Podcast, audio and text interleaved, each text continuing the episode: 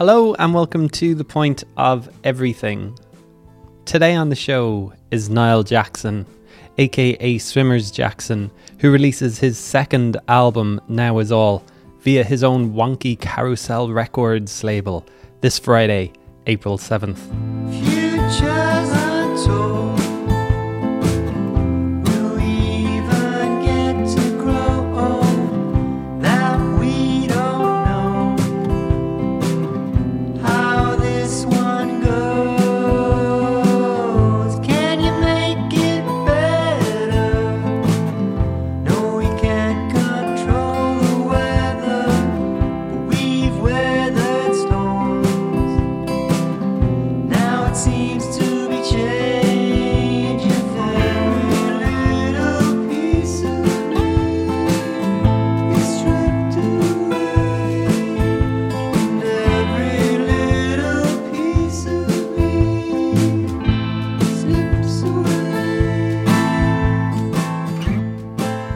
Niall's been on the show plenty of times. In the past, both in his own right and with his former band Bouts. We also talked around the release of his debut album Murmuration back in May 2020 during the depths of the initial COVID lockdown. That's where Now Is All begins as well.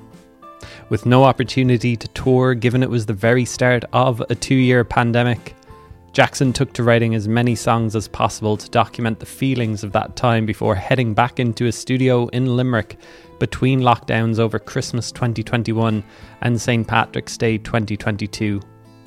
Armed with a handful of songs around loss of identity, an uncertain future, concerns with society's direction, and getting older against your will, the resulting album Now Is All is both hard fought and hard won. As Niall mentions, it was recorded and mixed in Limerick by Micheál Keating from Bleeding Heart Pigeons. We'll talk about all that later on in the chat. Niall's got some Swimmers Jackson shows coming up over the next month or two, both headline shows and support shows as well. First, those headline shows, he's playing London on April 14th, that's at the Betsey Trotwood. He's in Cork on May 24th in Maureen's Bar and he's doing the Workman Cellar in Dublin on May 28th. His support slots include Kila in Islington in London and Norton's Digbeth in Birmingham on the 6th and 7th of April, respectively. He's also playing The Secret Cinema in Crystal Palace in London on the 8th of April.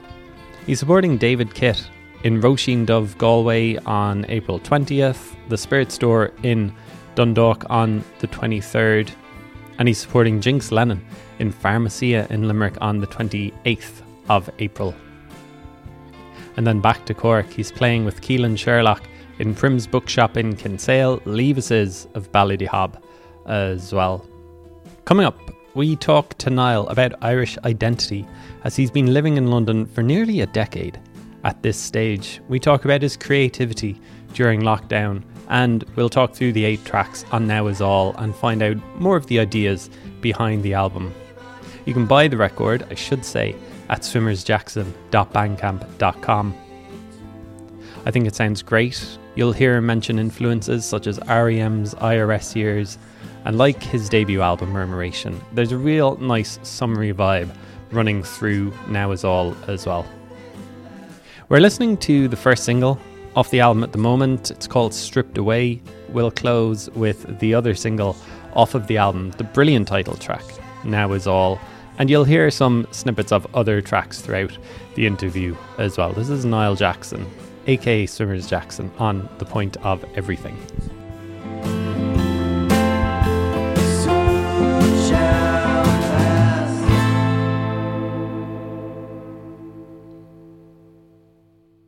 So I'm talking to you. I presume you're in your lovely home in southwest London. It's pretty south central. It's actually southeast on the postcode. It's in Crystal Palace, up in the leafy hills of Crystal Palace, overlooking the city, right on the border of Croydon and Lambeth and Lewisham and Bromley. So yeah, we're we're kind of amidst four boroughs up here. You've been in London for seven or eight years now. Do you miss Dublin? I know that you're back pretty often. Yeah, uh, I'd say less so since the since um since the pandemic. Like I missed it during the pandemic, but then I got back, like you said, a good few times, and yeah, I feel happy here now. I'm I'm definitely ensconced into London life. do you still feel an attachment? Like, do you do you have the heart longing for home?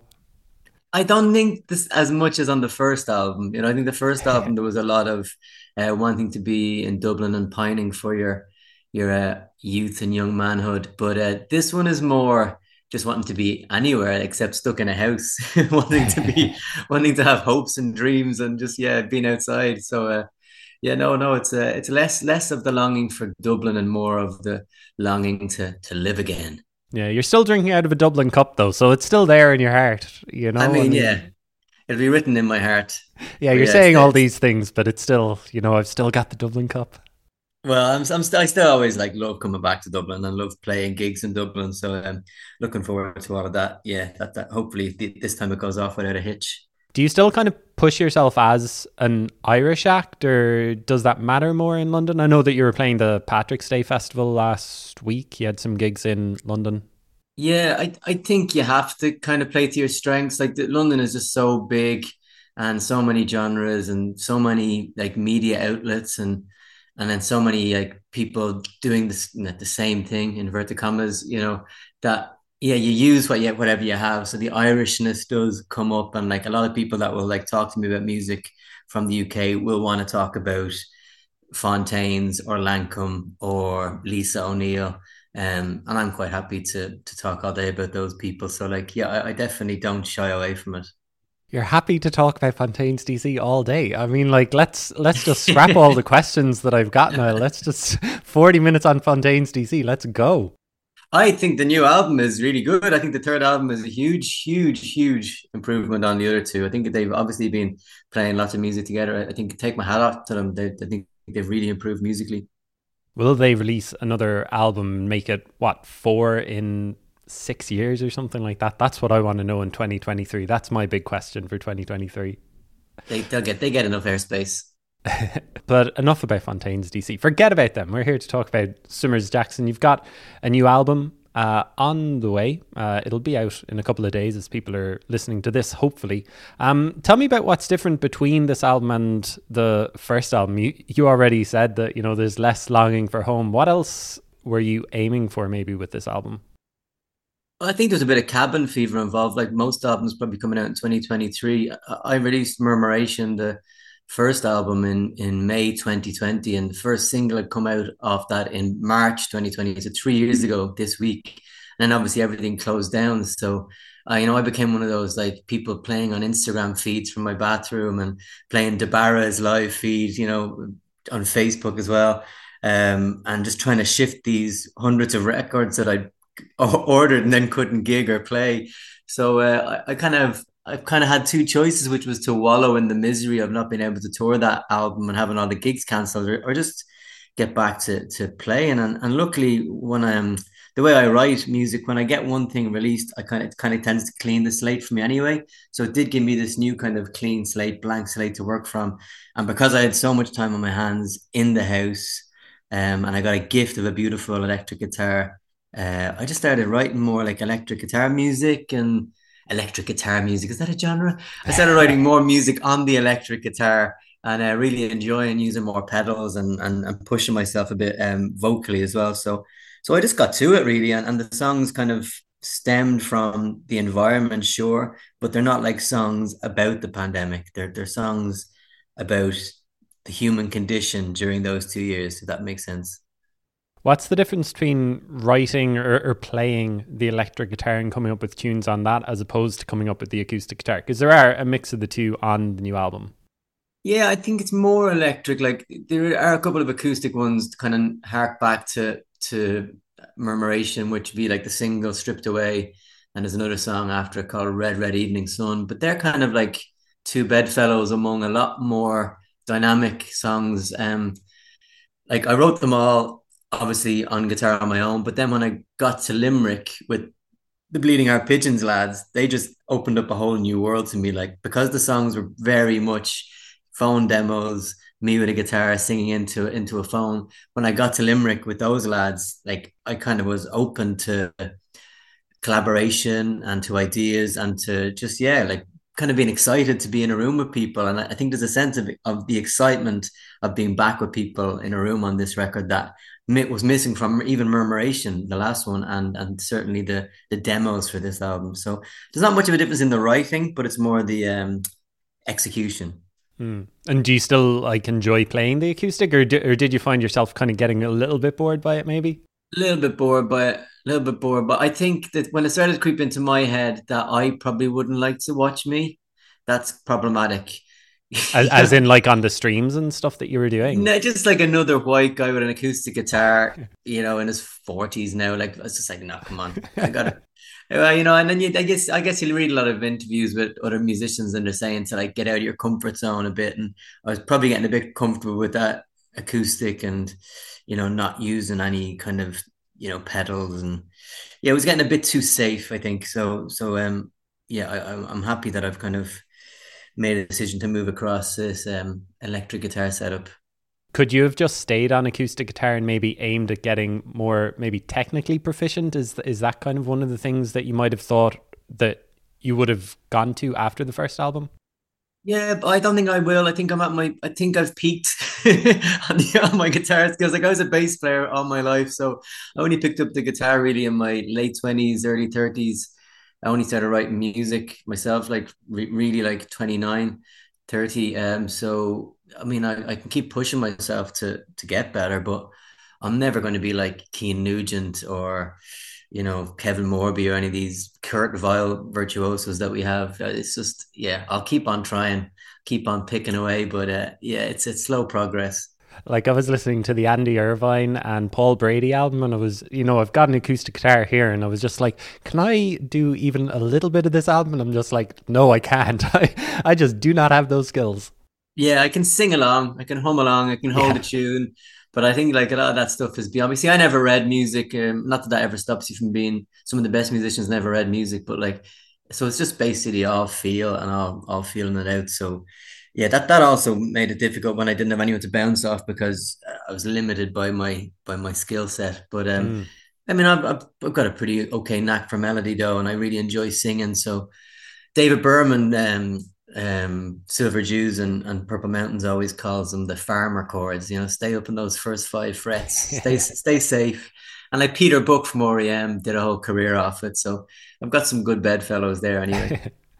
Uh, you already mentioned releasing Murmuration in May 2020. Do you have regrets about the release of that or how it came out? Or is it just like it was what it was? It, it was going to come out when it was going to come out and, you know, say la vie?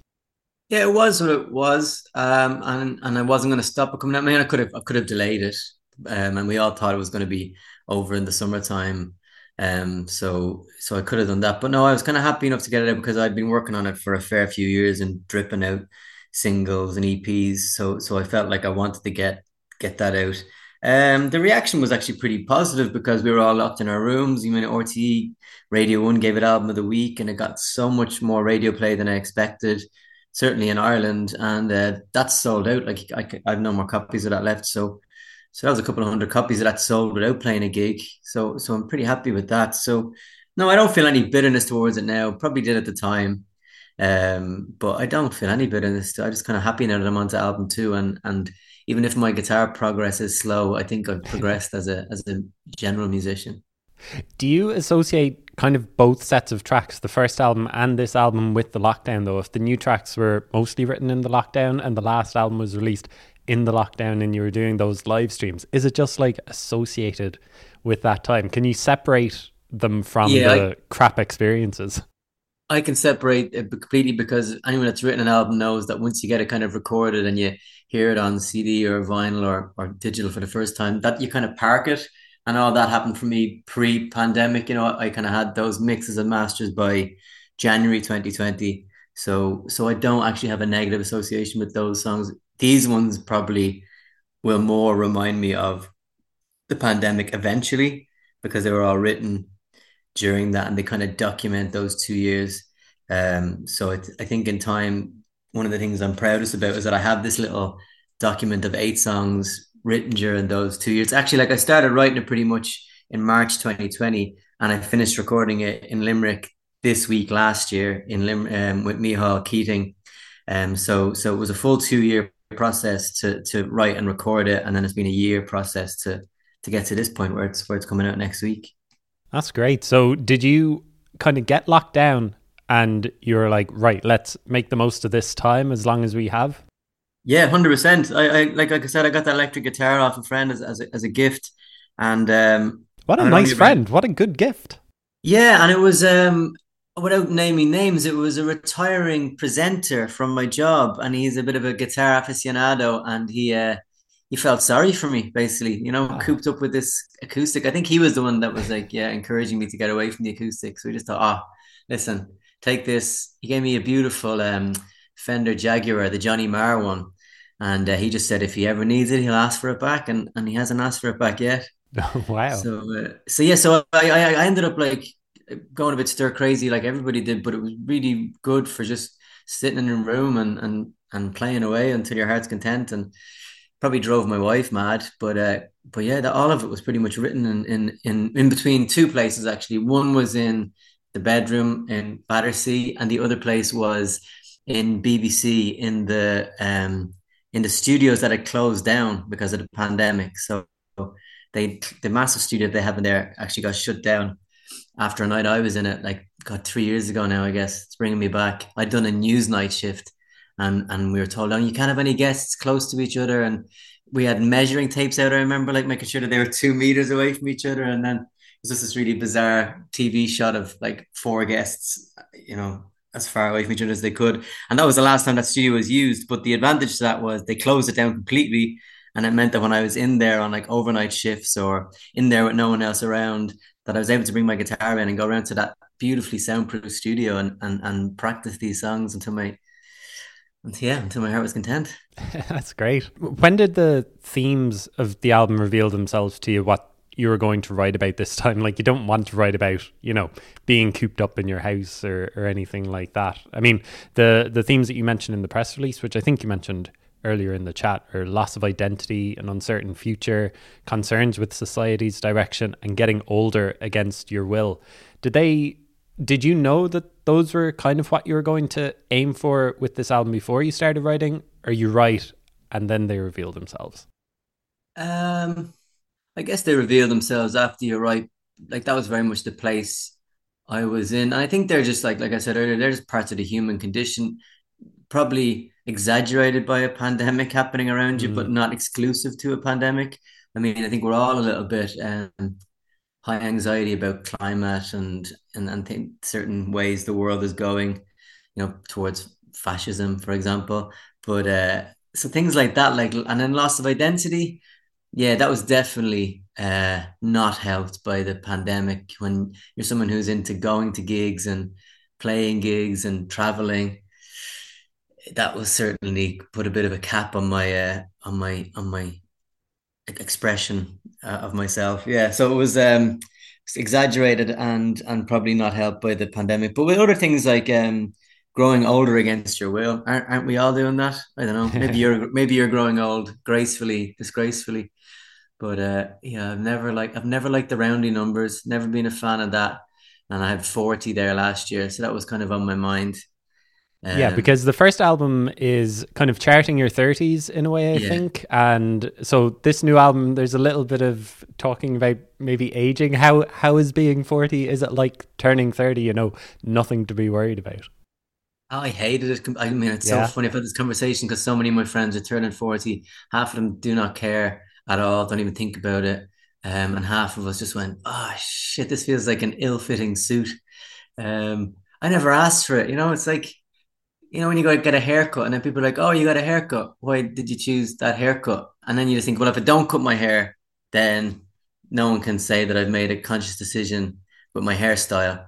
And I felt like the the aging to 40 was put on me. I didn't ask for it. and then all of a sudden you're just an old lad. And then I don't know if I've told this this story to you before, but I was I went to see Just Mustard um in the middle of the pandemic. They were allowed to play over here in Peckham Audio. And I was delighted with myself, put my mask on, got my pint and went to the front and I realized that like there was you know that circle of death. Uh, oh yeah, yeah, of course, yeah. That was a, that was around me, and I was thinking it was because of the pandemic or, or whatever. And then I realized it was no, I was just the old guy at the gig, like the weirdo. Everyone everyone else was like in their twenties, beautiful young people, and I was just this like weirdo in the middle with my mask on and my pint. You know, I remember seeing that guy when I was in my twenties and being like, oh, you know, wonder will I be that dude? Yeah, turns out I am. You've still got the long hair though, you know, rockers kind of hair in your 40s, you know, no temptation or feeling like you need to cut that or anything, no? Like I, I feel said, like that I, I, feel that's the like final signal of like getting old, like cutting your hair or something. Yeah, that's too much of a decision. What do I do? Do I get like a do I get like a flat top or I maybe like a, a mop, a flop, you know, one of those steps that we had back in the 90s? I just think I'll leave it. Let, I'll let it just grey or fall out. Just number two back and sides. Get it, get it all off. well, the mullet is back with the mustache combo, so I might go for that. Nah, it's certainly something to uh, to think about. Maybe maybe that yeah, maybe you'll buy the next album. You'll have album have three a, a my balding yeah. album. Yeah, dealing with bald male pattern baldness. Yeah, getting even older. Geriatric Park.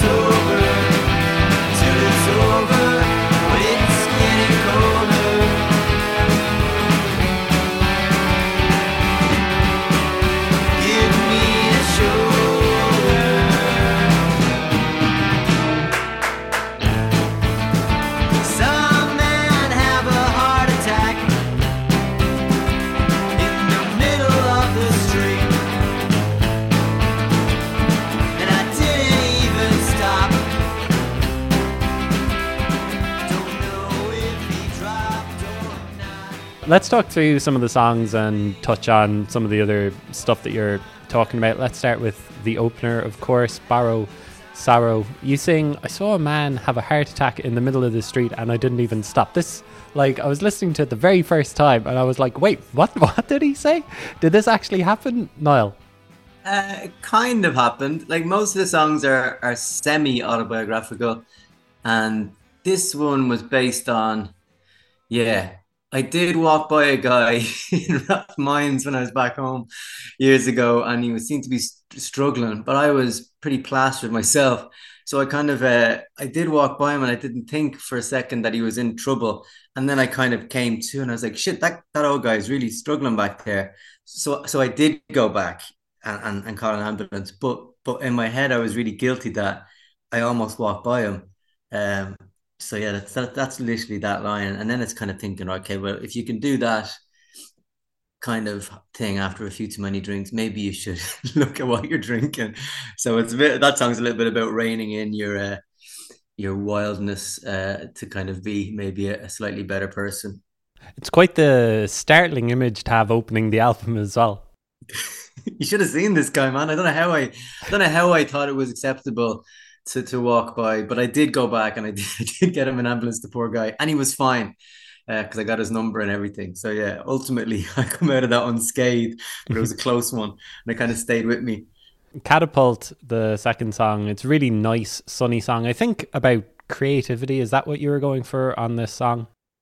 Yeah, I mean, I love I love REM and I love the IRS years of REM in particular, which was their output in the eighties. And um, yeah, there's a lot of beautiful people on Twitter that are obsessed with REM as well. People like Patrick Barrett from Arrivalists and Kieran McGuinness from Delorentos and um, Ronan Hession, um, Mumblin' Deaf Ro, Ed Smith from Today FM. We all seem to be in this little kind of mini REM forum on Twitter. Anytime anything around REM happens, we we discuss and and we were talking about the immediacy of those IRS year songs by REM, like albums like Document and and yeah, Fables of Reconstruction. So anyway, that that song was basically me trying to kind of write a, an REM '80s tune with kind of an immediate pop hook. Um, so I'm interested to see what those lads think of it uh, because it's uh, yeah, it's my attempt to be uh, immediate pop hooky. The IRS years is about their early 80s. Is it like the start of REM, those first few Yeah, albums? Is it that's your favorite period of REM, is it?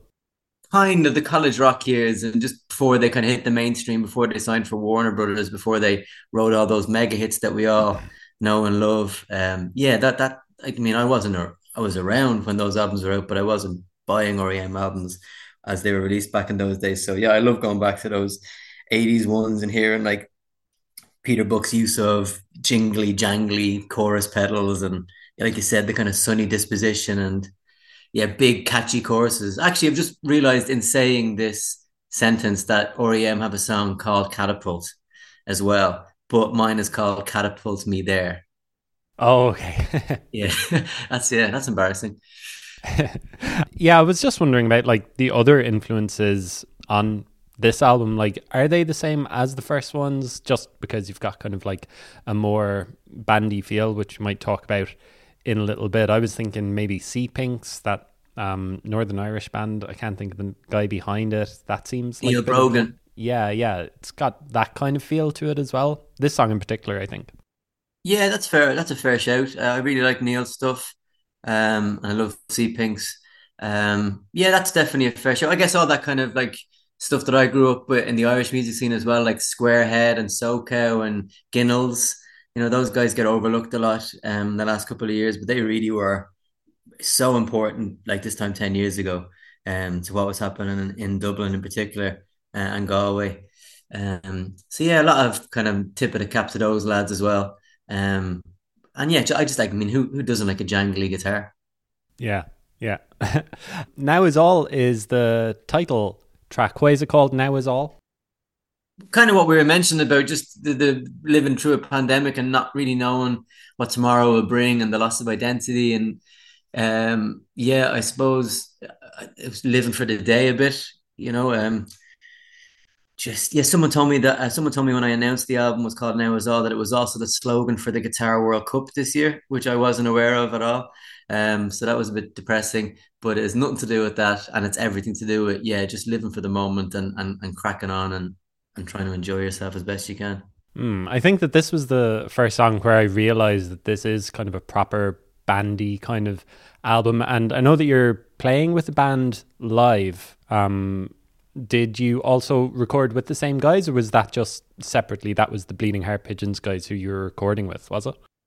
When I asked Micheál Keating from Bleeding Heart Pigeons, would he would he record the album, and he, he agreed. He he said, "Do you want me to ask Brendan uh, McInerney from Bleeding Heart Pigeons and Mary Walliper is now as well uh, to play drums on these songs?" So I yeah, I was absolutely floored by the offer because I played drums on my first album badly, and I think that's why a lot of people call that first album lo-fi. um, because I'm not a drummer, but Brendan was like incredible. So we had him for I had him for two days. Um, and then the, the, first day I'd literally go in and be like, like I was saying, like, yeah, I'm thinking of like an REM vibe in this one, IRS years, and he was straight into it. He had done a bit of research, to be fair. We had like a Zoom meeting before I went over to Ireland, and he asked me my influences on each track. And but when I went into the studio with him, I was just able to say to him, "This is that kind of Grandaddy vibe. This is that, you know." more kind of like 90s vibe and yeah he was just straight in changing brushes changing snares changing cymbals and yeah he's he's an amazing drummer and he's so adaptable and um, I'm not sure if he does loads of session work but god if you can get your hands on him he's he's worth his weight in gold as is Micheál Keating and then and actually Micheál to be fair as well he was um he knew that I'd written these songs alone so he was chipping in with like violin on that first song and he plays synth on Now Is All, and he plays a second guitar on one of them as well, and he plays. What else does he do? He does. He, he think he I think he appears on four tracks anyway, um, and his and his contribution is amazing. It's just that kind of extra bit of. He plays um a lead guitar on the final track, We Crawled, as well. So, do you still think of this as a solo album, a solo project? Do you think of it as something maybe wider now? It is a solo album, but it's definitely better for them being part of it. Um, you know, I kind of I didn't tell anybody what to play so I guess they're creatively there. But I knew what I wanted, you know. So if I if I didn't want a part, I wasn't thinking, oh, I got to keep Micheál happy. I was like, no, nah, don't like that, get rid of it, or can you do that? And yeah, so so it was very much dictated and composed by myself, but with the help of those lads for the. I think we did four days recording in Christmas 2022, and then we did. We were meant to do three days recording this time last year, but I got COVID on day two. After all of that, so um, so yeah, some of these vote actually that's a good addendum. Is that the word addendum? I, I think so. Yeah. Yeah, sounds um, good. I anyway, to record, I had to record some vocals with Rob Cotter, um, the guy I used to present the radio show with over here. I had to record some vocals with him in his bedroom in Peckham because I couldn't do them because I had COVID. And then I had to record, re record two vocals when I was on my holidays in Margate, going to see CMAT actually at a, at a festival down in Margate last July, I think it was. And I wasn't happy with two of the vocal takes. And I just happened to be staying in an Airbnb of the producer, Mike Lindsay. He does all the Laura Marling stuff and he's in a band called Lump with her. Oh, and oh, wow. he's in another band called Tunng. And yeah, I just got chatting to him like over breakfast, and and he was telling me about this amazing studio, Pra Studio, that he has in um in um in Margate. I think it's owned by the guy who runs Moshi Moshi Records. Anyway, I was like, any chance I could re-record two vocals uh, before I head over to see uh, the gig. And he's like, yeah, sure. And he just brought me down and we, we, yeah, I think we had two hours and we got them both done. Wow. And can you hear them on the album? Uh, I I I know where they are, obviously, but I sent my brother around in an advanced copy, and and he could hear the different microphones, which I thought was really fascinating. He was like, "Is this one recorded in Limerick or in a bedroom?" And he's like, "Yeah, you can tell." So yeah, I was kind of. It just goes to show it does pay to to to hire a proper producer and use proper studios. Um, yeah, but they all have their charm. It's nice in a way as well because it means that the album, even though it's recorded ninety percent in Ireland, there's a touch of, of of of Britain in there as well. Yeah, yeah. Um, and tell me about who you're playing with uh, live now. Who's in the band? Yeah, we've got a Cork Langer on the bass. Uh, okay. James C. Lyons. He's been in bands with Shane from Elk, and he's been in loads of bands down through the years, and he's gone on tour with like Ten Past Seven and stuff like that. So he happens just to live in Crystal Palace. Like the chances, the chances of making a new friend in your forties is slim enough without meeting someone that's a musician from Ireland into all the same stuff as you and is available to play in your in your live band. So he's an amazing musician. He's an amazing guitarist in his own right. He has loads of stuff up in Bandcamp under James C. Lyons. And how did you meet him? Was it just like coincidence or? Well, uh, you don't make friends over here very easily. So I was minding my nephews, and they were, they were playing football, and his kids were playing football, and we were just the dads on the sideline having a chat. And it turns out then, yeah, we were we had all the same friends. Like you know, we all had the same. He's from Cork, so we, I was able to m- mention a few of the Cork superstars, and he's like, "Oh yeah, I know Albert. Ah yeah, I know like yeah, you know Shane from Elk. What about that?" So yeah, we ended up having a lot of crossover. And then yeah, he agreed. He agreed. He agreed to play. I played on some of his songs uh, he was doing a fundraiser for a marathon. I played bass on some of his songs, and then he played bass on some of my songs. And then I was thinking, God, this guy is too good to let go. So I kind of put the word out on Twitter that I needed a drummer, but he had to be based in South London because I wasn't doing this thing of trying to drag three people across London. So uh, luckily, a guy called Chris, Chris Anderson, um, answered the call, and he's he's an amazing drummer. He plays in a few he's a, he's an English well he's a plastic paddy I think it's okay to say. He's got Irish family and uh, he considers himself Irish but he's got the English accent. But he plays in a bunch of uh, trad Irish bands himself. Missed the Ferry is one of them. And um, yeah they get booked for a lot of stuff around this time of year. Um, but he's an incredible drummer as well. And and the two of them just work really well together. So and they both have chipped in with the vocal parts as well because uh, this album has a lot of vocal parts and and yeah they're, they're, it's it's it's been so much fun bringing them to life Great. And is it nice having Swimmers as a band thing again? Yeah, it is. It's kind of come full circle. It was like it was Swimmers in Dublin for, for five years, and then I added the Jackson when I got here, and I was on my own. So uh, maybe it's time to drop the Jackson again if the lads stick around.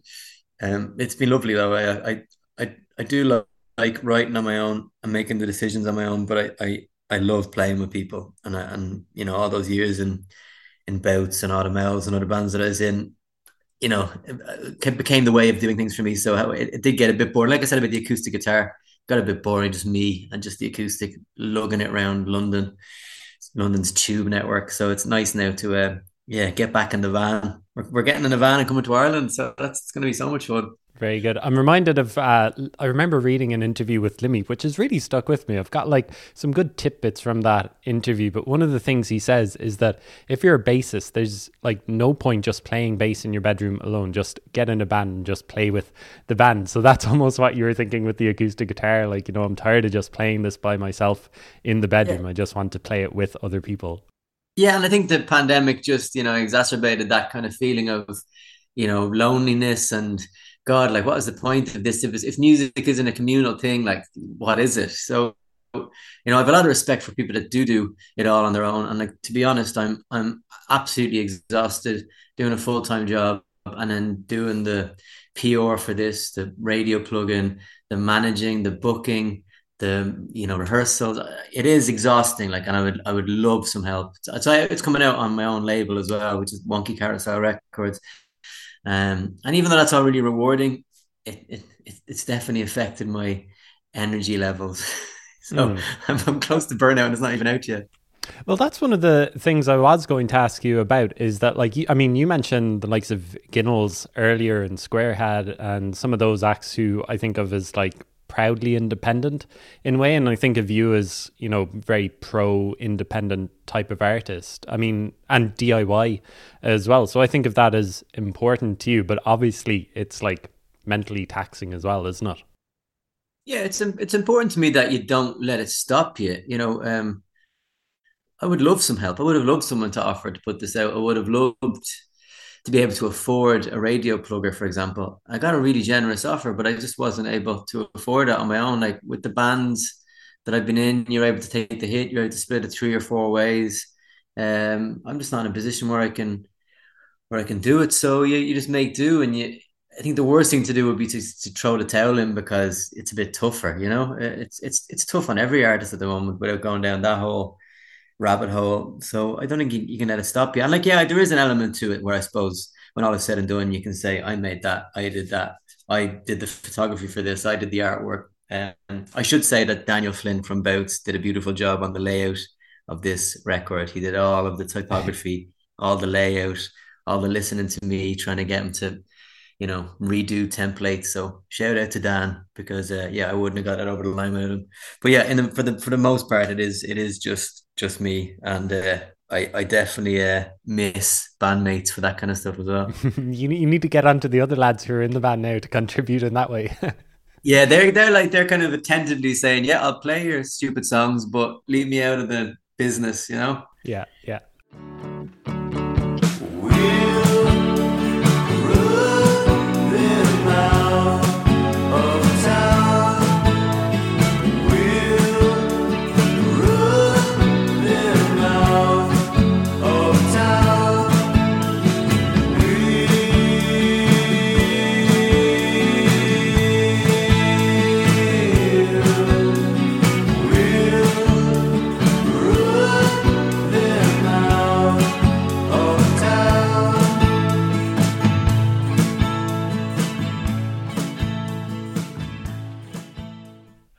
Um, we're about halfway. I think we're past the halfway mark now. Uh, going through the uh, songs on the album, "Kick Me Out" is the next song we're going to talk about. Where you sing, "We'll run them right out of town." Who is the they that you're talking about? God, this could get dark.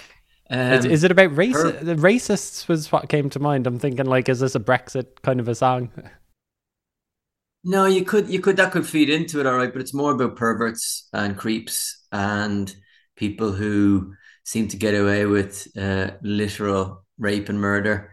Um, uh, yeah, I think it's it's a it's a dark topic to go into. Um, but yeah, a lot of shit happened in the last few years with um, male male violence on women, and and and I just think when you're like a, a dad or an uncle or whatever, you just start thinking, holy shit, that is doesn't seem right that that can happen. So yeah, I guess that was the angriest song on the album. Where you're just thinking, I'd like to form a vigilante group and run these pricks out of town. Yeah, we'll run them um, right out so, of town. right out of town. Yeah, I mean, you can probably read the lyrics out on yourself. If you have a closer look, it becomes pretty apparent. But it, yeah, it's probably best left alone. it's it, it kind of uh, it's like red rag to a bull. Some stuff kind of just you know. Uh, I guess that's yeah. You try and spread joy and remain hopeful, but the odd time, the news cycle, which I'm part of, working in in, in news, can get to you, and it can feel a bit dark. Uh, moving swiftly on, then. Cheery uh, end to side A. Yeah. Whoa. Uh, Stripped Away was the first single. Why did this make sense as the first taster of the new album for you? It seemed like a good link track between Murmuration and this one. Um, seemed to have a bit of both worlds, and also it was the first song written for the album. It was kind of written in the in the depths of of the despair we all felt when we were literally washing our shopping in the sink before we, you know, before we ate it, and you know, not seeing anybody, not seeing family, uh, and it just felt like, yeah, well, if this album personifies that time, then it's it's a good it's a good lead single. And also, I I, I worked really hard on it. It was um my first co-write. My my wife helped me write the um, lyrics uh, to that, and then she helped me do the overlapping kind of verse into chorus melody as well because again, I was on my own. I had no one else to play with. Couldn't see anybody, so I made her sing. I made her sing the verses and the choruses, you know, while we kind of bounced it off each other. But I couldn't convince her to uh, appear on the actual album. Oh, that's great. That's like um, Matt Matt Berninger from the National. Doesn't he write with his wife a lot? I think he writes and then he gets his wife to kind of judge it, doesn't he? I think he, like, yeah, yeah. yeah, I think I think she's a journalist or something like that. Is your but, wife uh, a good judge of your music? Is she uh, is she the cutting critic that you need in your musical life? She's pretty good actually. Like she doesn't really suffer fools gladly. Like she'll say when it's shit, um, which is probably more often than I would would, would like. Um, no, she she's pretty good. Like she she's uh, got a good sense of melody and yeah, I suppose keep you away from the darkness as well. And this has been stripped away. Has been getting some good support too, both from BBC Six Music and it's been getting played over in Ireland as well on RTE. Um, is that nice to see? Was that is it a bit of a surprise? I think it's I think it's a good enough song to be on the radio, but yeah, it's been a pleasant surprise that it's gotten as much radio play as it has, uh, especially without a plugger or without a PR um, team behind it. Uh, I don't know why that is. I guess I'm doing it a long enough time that I have probably worked, built a bit of a contact book where I can actually just send people like personal messages as opposed to this kind of like blank mass email from from whatever um pure person might be you know so I'm, I'm, it takes time but i think it's a good way of penetrating different like i would only send it to shows that would play it as well. I, I wasn't just sending it to like soul and r&b shows and yeah yeah know, that's the important thing isn't it? Yeah, so I listen to a lot of radio and I hate streaming, so I put a lot of my energy into the radio side of it as well. So so it feels like it paid off, but there was a lot of hard work into that as well.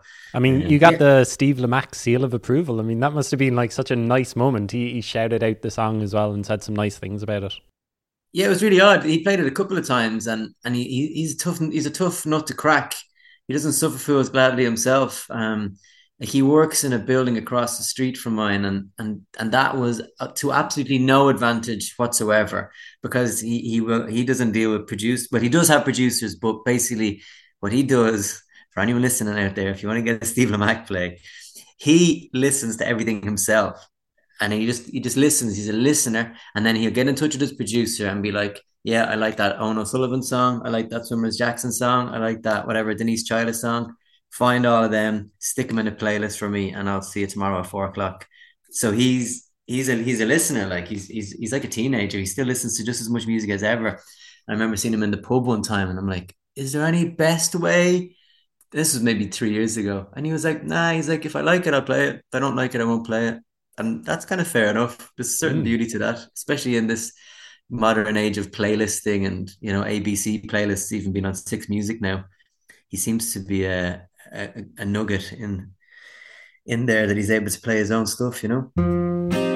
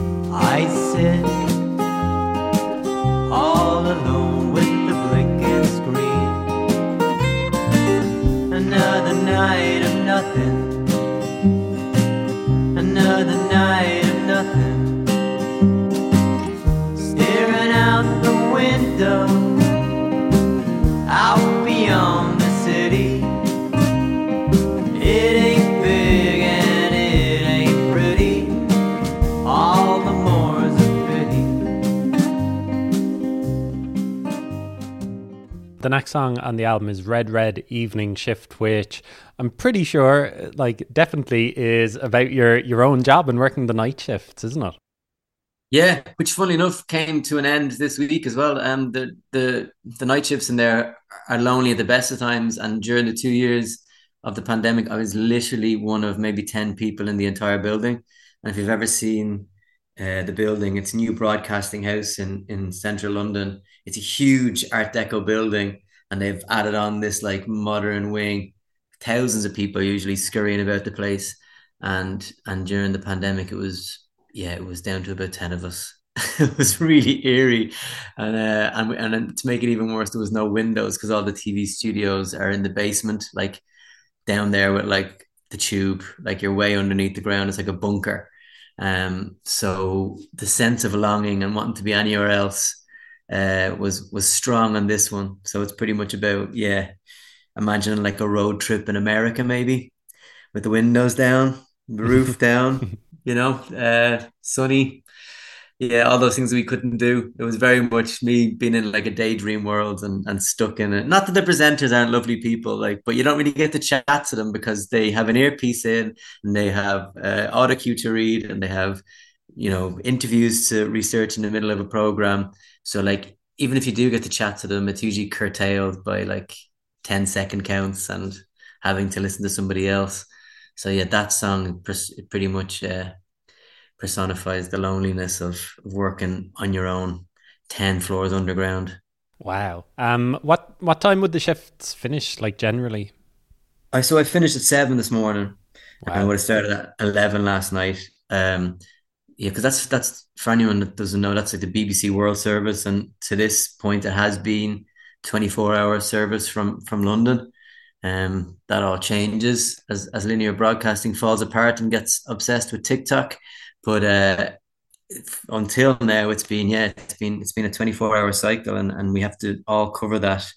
So uh, I do do normal day shifts as well, but yeah, you, you get moved into this kind of six week pattern of of night shifts, and uh, yeah, those weeks are long. I'm glad when they're over. Protest contest. Didn't you literally write a thesis on protest songs? Am I imagining that? Ah, that's a good memory. Yeah, yeah, I did. And then I felt really guilty that I'd never written a protest song. So I decided instead of uh, instead of writing a protest song myself, I'd write a song giving out about the lack of protest. Yeah, that's what I was thinking the song is about. It's almost railing against protest songs or lack thereof. No, no, it? no. It's it's not railing against protest songs. It's railing against the the, the safety of music. If you say the safety of music these days, you sound like an old man yelling at clouds. But yeah, if you look at the modern pop star, there's not a whole lot of um what oh, what's the word? What's the best choice of word here? It's a little bit vacuous sometimes. You'd miss kind of yeah, I did my thesis on protest music from the 1960s to 2015. And yeah, you saw a, a steep decline after the 70s maybe a bit of that kind of charity stuff in the 80s and 90s with Bono and Midge and Bob Geldof. And then it really disappeared until Black Lives Matter um, D'Angelo and even Beyonce and Kendrick Lamar kind of spearheaded this return to protest music, um, which now you see a lot more. You do see a lot more protest music, to be fair, now in the last five years. But on FM radio, daytime, you don't, you still don't really hear it. Yeah, uh, we won't get into FM radio just because we won't go. We won't go there. Um, so, did you enjoy writing the the thesis and stuff? When was that? Yeah, that was that like eight years ago or something? That was my final year in Dublin. Yeah, 2015. It was a, a master's in political communications in in DCU. Yeah, and I used Christy Moore as my kind of um, template person, you know, 50 years of writing music, how many of his songs were protest songs? Did they make a difference? Did they puncture the conversation? Did they make change?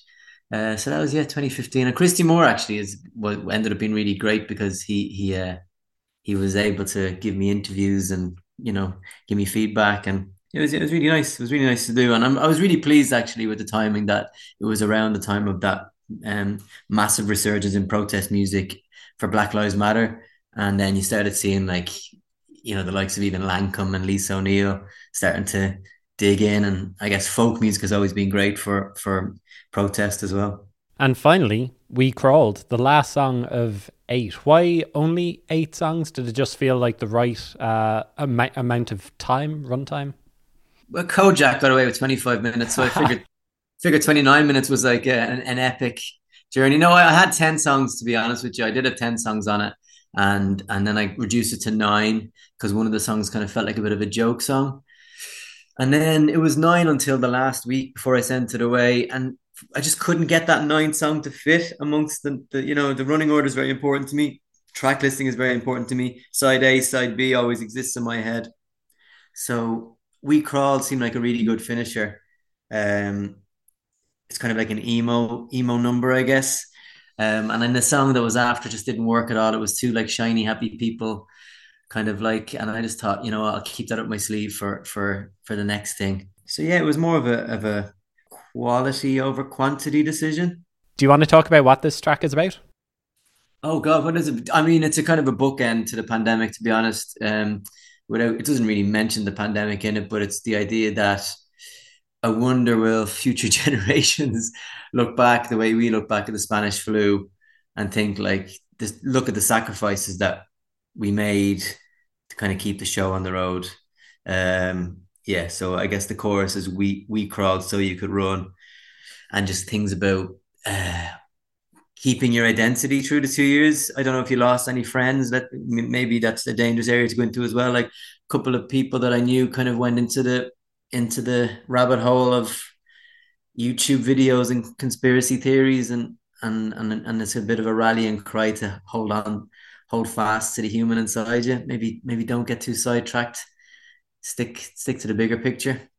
So it felt like a it felt like a natural end because it was the last song written as well. So like a natural end to the album. Very good. And and now since this is getting a proper release and you're getting to tour as well, both Ireland and around London too. I don't know if you've got wider dates in the UK. Does this kind of does it feel a lot different now, this part of it? Yeah, I think like all the admin is at the moment before I get it out. Um, I'm trying to get singles out and trying to send all the rec- all the records and CDs out. So that's um that's boring. But um, now hopefully I get to have fun and actually go on the road and play these songs and yeah, meet some friends that I haven't seen in a while. We're playing London, Birmingham. Uh, we're doing loads of dates in Cork actually. Cork is great. I think it was you that challenged me for the Cork run. You're like, why go on tour of Ireland when you can go on tour of Cork? Yeah, I've recommended so, uh, it to so many people. Like, you know, if you can, just do Clonakilty, De Barra's, Connolly's of Leap, and continue out to Levis's of Ballydehob. But what an amazing way to spend three days. Yeah, and I managed to get one in Kinsale in, in Prim's bookshop in Kinsale as well. It's Simon Prim, he, lovely man, and uh, he's given me a, an evening. Well, to be fair, Keelan Sherlock is headline of that one, and he's Keelan's also headline of the um the Cowlands one in Bally. Is it no? It's not Cowlands. Levi's? It no, it's Levi's. Levi's Ballydehob. Yeah, yeah. Um, so that's that's I'm opening only opening those shows um in Kinsale and, and Ballydehob. But in Cork City, I'm playing in Maureen's Bar. Have you been in there? Uh, I know of it. I don't think I've seen a show there, but I've heard really nice things. Well, I'll see you on May 20. I think it's 24th. Yeah, I didn't quite make the Barras one happen this time. Ray's a busy man. Hopefully next time. Um, and then yeah, and then I'm coming back to Dublin for the big album launch on May the 28th, Sunday, the May the 28th in the Workman Cellar. Great, great. Which was meant to be where I played at Rosa Nutty last Christmas, but that got postponed as well. So um, I've now finally honoured that booking in the Workman Cellar. So I've come down Sunday, May the 28th. I think it's a week before Primavera, so people should be in that holiday mindset. Come down for some sunny indie pop exactly, exactly. I saw that you're supporting David Kitt in London as well, is it? No, it's uh, the Kitzer ones are in Roisin Dubh and Galway. Oh, okay. On the 20th of April, and then I'm going to open in the Spirit Store in Dundalk. My first time playing in the Spirit Store or Dundalk. Great. So that's on Sunday, the 23rd of April. Actually, I should say, um, for anyone interested in coming to them, the April shows for, with David Kitt and Jinx Lennon in Limerick and Nina Nastasia in Dublin. They're all me solo. And then the ones in May are me with the band. Full band. So you can get both experiences if you want. Yeah. And I'll have the records with me of both of them. Have you played with David Kitt before? I'm guessing that it must just be really nice to play with, I'm presuming, like one of your favorite musicians. Yeah, I saw him for the first time in 1999 before he'd even released an album. He was playing in the Isaac Butt uh, down by Bus Áras in Dublin with the Frames and Jubilee All Stars. Wow. Possibly, possibly Paul O'Reilly. They had released this a little CD called "Come On Up to the House," which I still have, um, and I think I have a set list by the Frames and that. And I remember seeing David Kitt at that, and then immediately like following him and going to every gig that he did. So I've been I've been with I've been with the David Kitt fan club since day one. Um, so when I saw he had this tour coming up, I think he's got like 30 dates. I was like, just let me do some of them, please. And uh, thankfully, he relented and has allowed me to open up in the Roisin Dubh in Galway and in the Spirit Store in Dundalk. Is he kind of an inspiration in the way that, like, he just keeps cranking out the music, you know, like he's been going, as you say, like since 99, since 98 or whatever it was, and he's still putting out great music. Like I've been listening to his discography the past week or two and listening to the new album that he's got coming out, and it's just like so good. He's just one of these talents, isn't he? Like he, the proof is in the pudding. Like he's he's been quite uh, outspoken on certain issues as well around trouble with living in Ireland and trouble with recognition and the lack of recognition, but he's never stopped his output. Like it's never affected his output. He's got New Jackson. He's releasing stuff on Apartment Records. He's, you know, he's as comfortable doing electronic stuff as he is doing acoustic stuff, doing folk stuff. He's playing in David Gray's band. He's got Michele Stodart from the Magic Numbers appearing on stage with him when he's in the UK. Like he's a very well respected, slightly under the radar musician. I'm always surprised when I'm over here in London and people haven't heard of him I'm like, really? He played in the Tindersticks for a while. So um, yeah, I have a lot of respect for him and a lot of time for him, and uh, he probably should be a lot bigger than he even is. Yeah. Um, would you kind of like that career as well? Kind of as we wrap up, can you imagine yourself making music even older than in your forties? I mean, I'm not going to stop now, so I, will do it regardless of whether there's ten people there or hundred people there. But um, I don't know. Like it seems to be as, as hard. I think people can be quite misty eyed about it. Like it seems to be as hard for him. Even you hear like you know, Pillow Queens and the Gilla Band lads will talk about going back to their jobs. Everyone, everyone now just seems to accept that. You know, it's it's a serious pursuit, but you kind of have to keep the fire burning financially elsewhere. So, I mean, to answer your question, yeah, I'll, I'll never stop playing. Um, whether people get more interested or less interested is kind of not of my concern. I'm not really playing for fame. Uh, you know, does that make sense? Yeah, I guess it's kind of you know you you separate it out. Are you you know you're making music for the art itself, or just making it for, for yourself, or you know then there's the commercial side of it, and you can do yeah. as much or as little of that as you want, and it's up to you how satisfied you are from it as well. Yeah, I welcome anyone that's going to help me amplify this, like yourself or the websites and the radio stations that, that play it, or even, God forbid, a playlist. Um, but but yeah, uh, give me. i I'd love an L sync of an ad. Maybe that could make things easier. Could ease the financial burden of this. Um, but yeah, I'm not. I'm not. I'm not thinking about it at night time. That's not stuff that concerns my my day to day thinking on on making and playing music. Well, listen, congrats on the album. It's called Now Is All, and best of luck with it. And look forward to seeing you in May, hopefully, or April. Thanks, Owen. I got my test pressings today, so yeah, it's, it's in my hand now. No one can take it away from me. And there's my little boy from the cover. very good, very good. Lovely gnome, lovely gnome. Uh, cool. Thanks a lot, man, and hopefully, yeah, see you soon. Cheers, Owen. Hope you see you in Cork.